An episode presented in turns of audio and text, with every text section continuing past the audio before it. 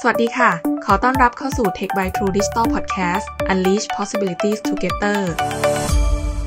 วันนี้เสนอตอน เรียนออนไลน์ ไปต่อหรือพอแค่นี้ กับหลากหลายเทคโนโลยีที่ช่วยให้การเรียนรู้เกิดขึ้นจริงได้ เมื่อโควิด -19 ก่อให้เกิดการเปลี่ยนแปลงและปรับตัวขนาดใหญ่ในทุกอุตสาหกรรม ไม่เว้นแม้แต่โลกของการศึกษาที่ถูก disrupt จนทำให้วิธีการเรียนการสอนต้องเปลี่ยนจากการเรียนในห้องเรียน ไปสู่การเรียนผ่านหน้าจอแบบฉับพลัน ครูนักเรียนและผู้ปกครองต้องปรับตัวเองให้เข้าสู่โหมดการเรียนการสอนออนไลน์ ที่กลายเป็นการศึกษาภาคบังคับ ด้วยเทคโนโลยีดิจิทัลอย่างหลีกเลี่ยงไม่ได้ เทคโนโลยีและนวัตกรรมทางการศึกษาจึงเข้ามามีบทบาทอย่างมากเมื่อการเรียนผ่านออนไลน์แพลตฟอร์มจากบ้าน เป็นหนึ่งในมาตรการเพื่อควบคุมการแพร่ระบาดของโควิด -19 ในหลายประเทศ ตั้งแต่ต้นปี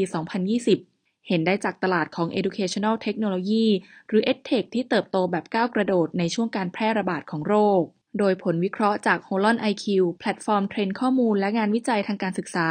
พบว่าแรงผลักดันจากโควิด -19 ทำให้ภายในปี 2025 ตลาด edtech ทั่วโลกจะเติบโตมีมูลค่าถึง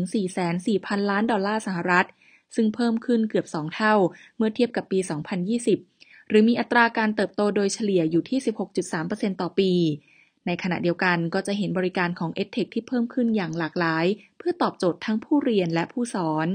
เมื่อเทรนด์การเรียนการสอนแบบออนไลน์น่าจะยืนระยะไปอีกนาน Tech by True Digital จะพาไปดูตัวอย่างบริษัทพัฒนาเทคโนโลยีด้านการศึกษา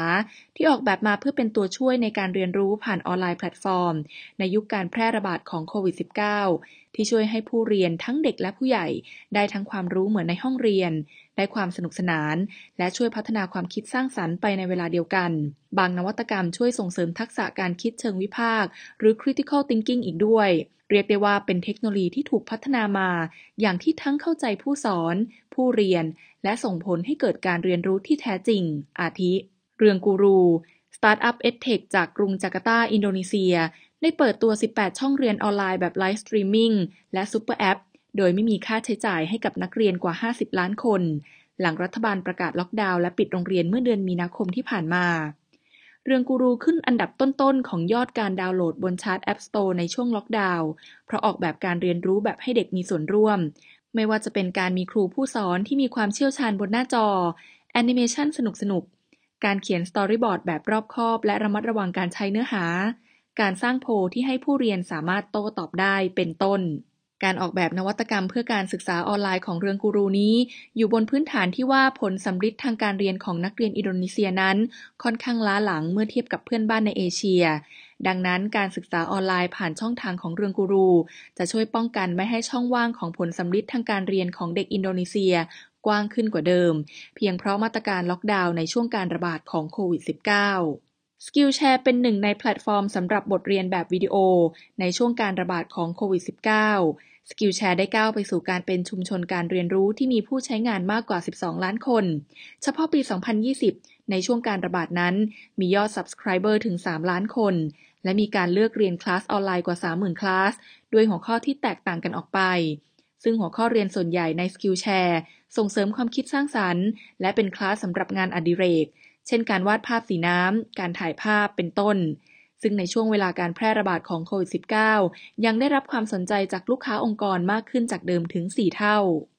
Homer เป็นแอปพลิเคชันพัฒนาการอ่านของวัยเด็กที่ก่อตั้งขึ้นตั้งแต่ปี 2013 โดยใช้แนวทางการวิจัยเพื่อสร้างทักษะการอ่านในเด็กอายุ 2-8 ปี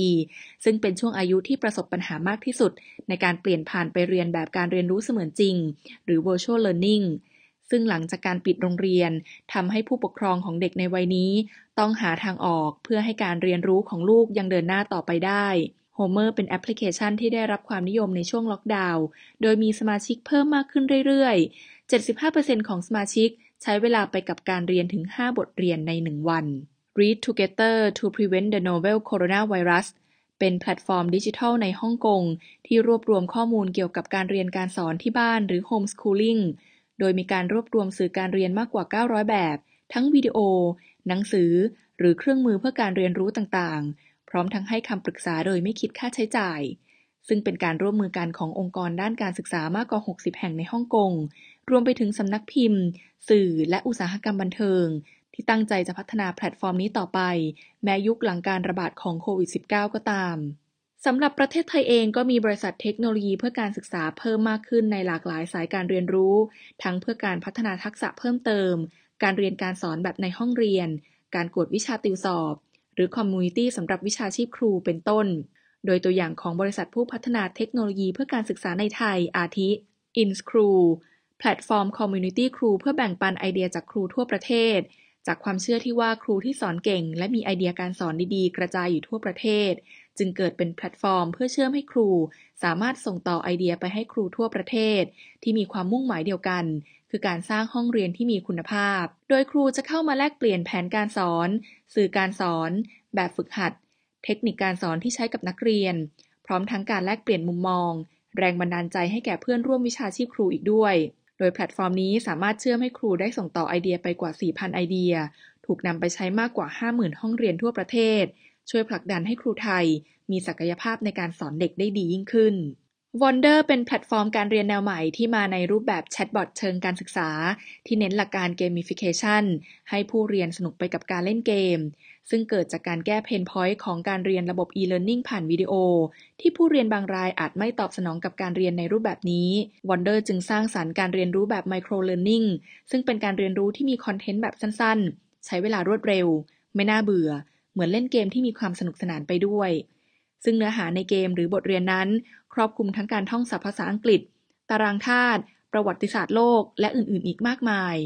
ซึ่งผู้เรียนสามารถเข้าถึงได้หลายช่องทาง จากแอปพลิเคชัน Vonder หรือแอปขององค์กรที่ซื้อบทเรียนไปให้พนักงาน หรือแม้กระทั่งบนไลน์แอปพลิเคชัน ซึ่งในช่วงการแพร่ระบาดของโควิด -19 มีผู้ใช้งานในแต่ละวันมากกว่า 70%จากผู้ใช้งานราว 300,000 คน โดย Vonder กำลังเตรียมทำ Vonder for School สำหรับครูให้ใช้ฟรีอีกด้วย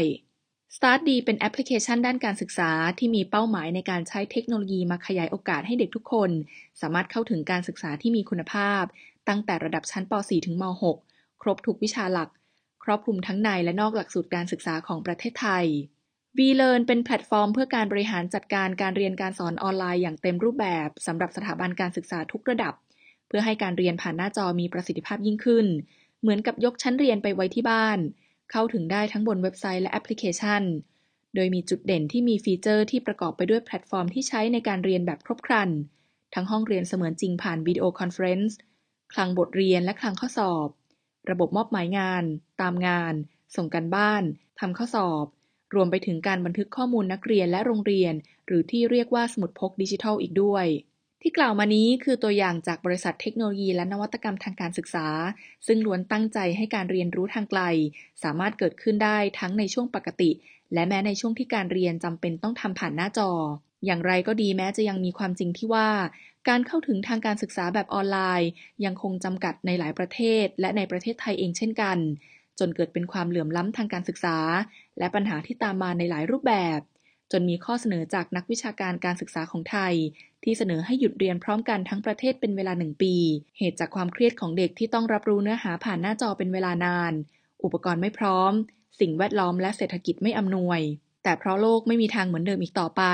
เราจะเห็นการยอมรับเทคโนโลยีในการเรียนรู้เพิ่มขึ้น การเรียนการสอนแบบไฮบริดที่ผสมผสานทั้งผ่านดิจิทัล และเรียนในห้องเรียน จะกลายเป็นวิธีการเรียนการสอนแบบใหม่ในศตวรรษที่ 21 แม้เทคโนโลยีจะสามารถช่วยพัฒนาคุณภาพการศึกษาได้เป็นอย่างดี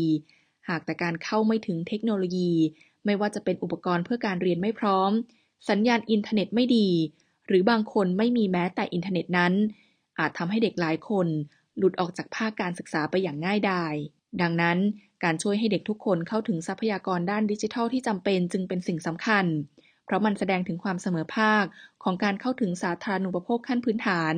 และโอกาสในการเข้าถึงการเรียนรู้ของเด็กทุกคน เพราะเมื่อทุกคนเข้าถึงทรัพยากรทางดิจิทัลแบบเท่าเทียม เทคโนโลยีและนวัตกรรมที่ถูกสร้างสรรค์มาเพื่อการศึกษาที่มีคุณภาพนั้น ก็จะเกิดขึ้นได้อย่างสมบูรณ์ จนเกิดการเรียนรู้ที่แท้จริง พบกับ Tech by True Digital Podcast Unleash Possibilities Together ได้ใหม่ในครั้งหน้าค่ะ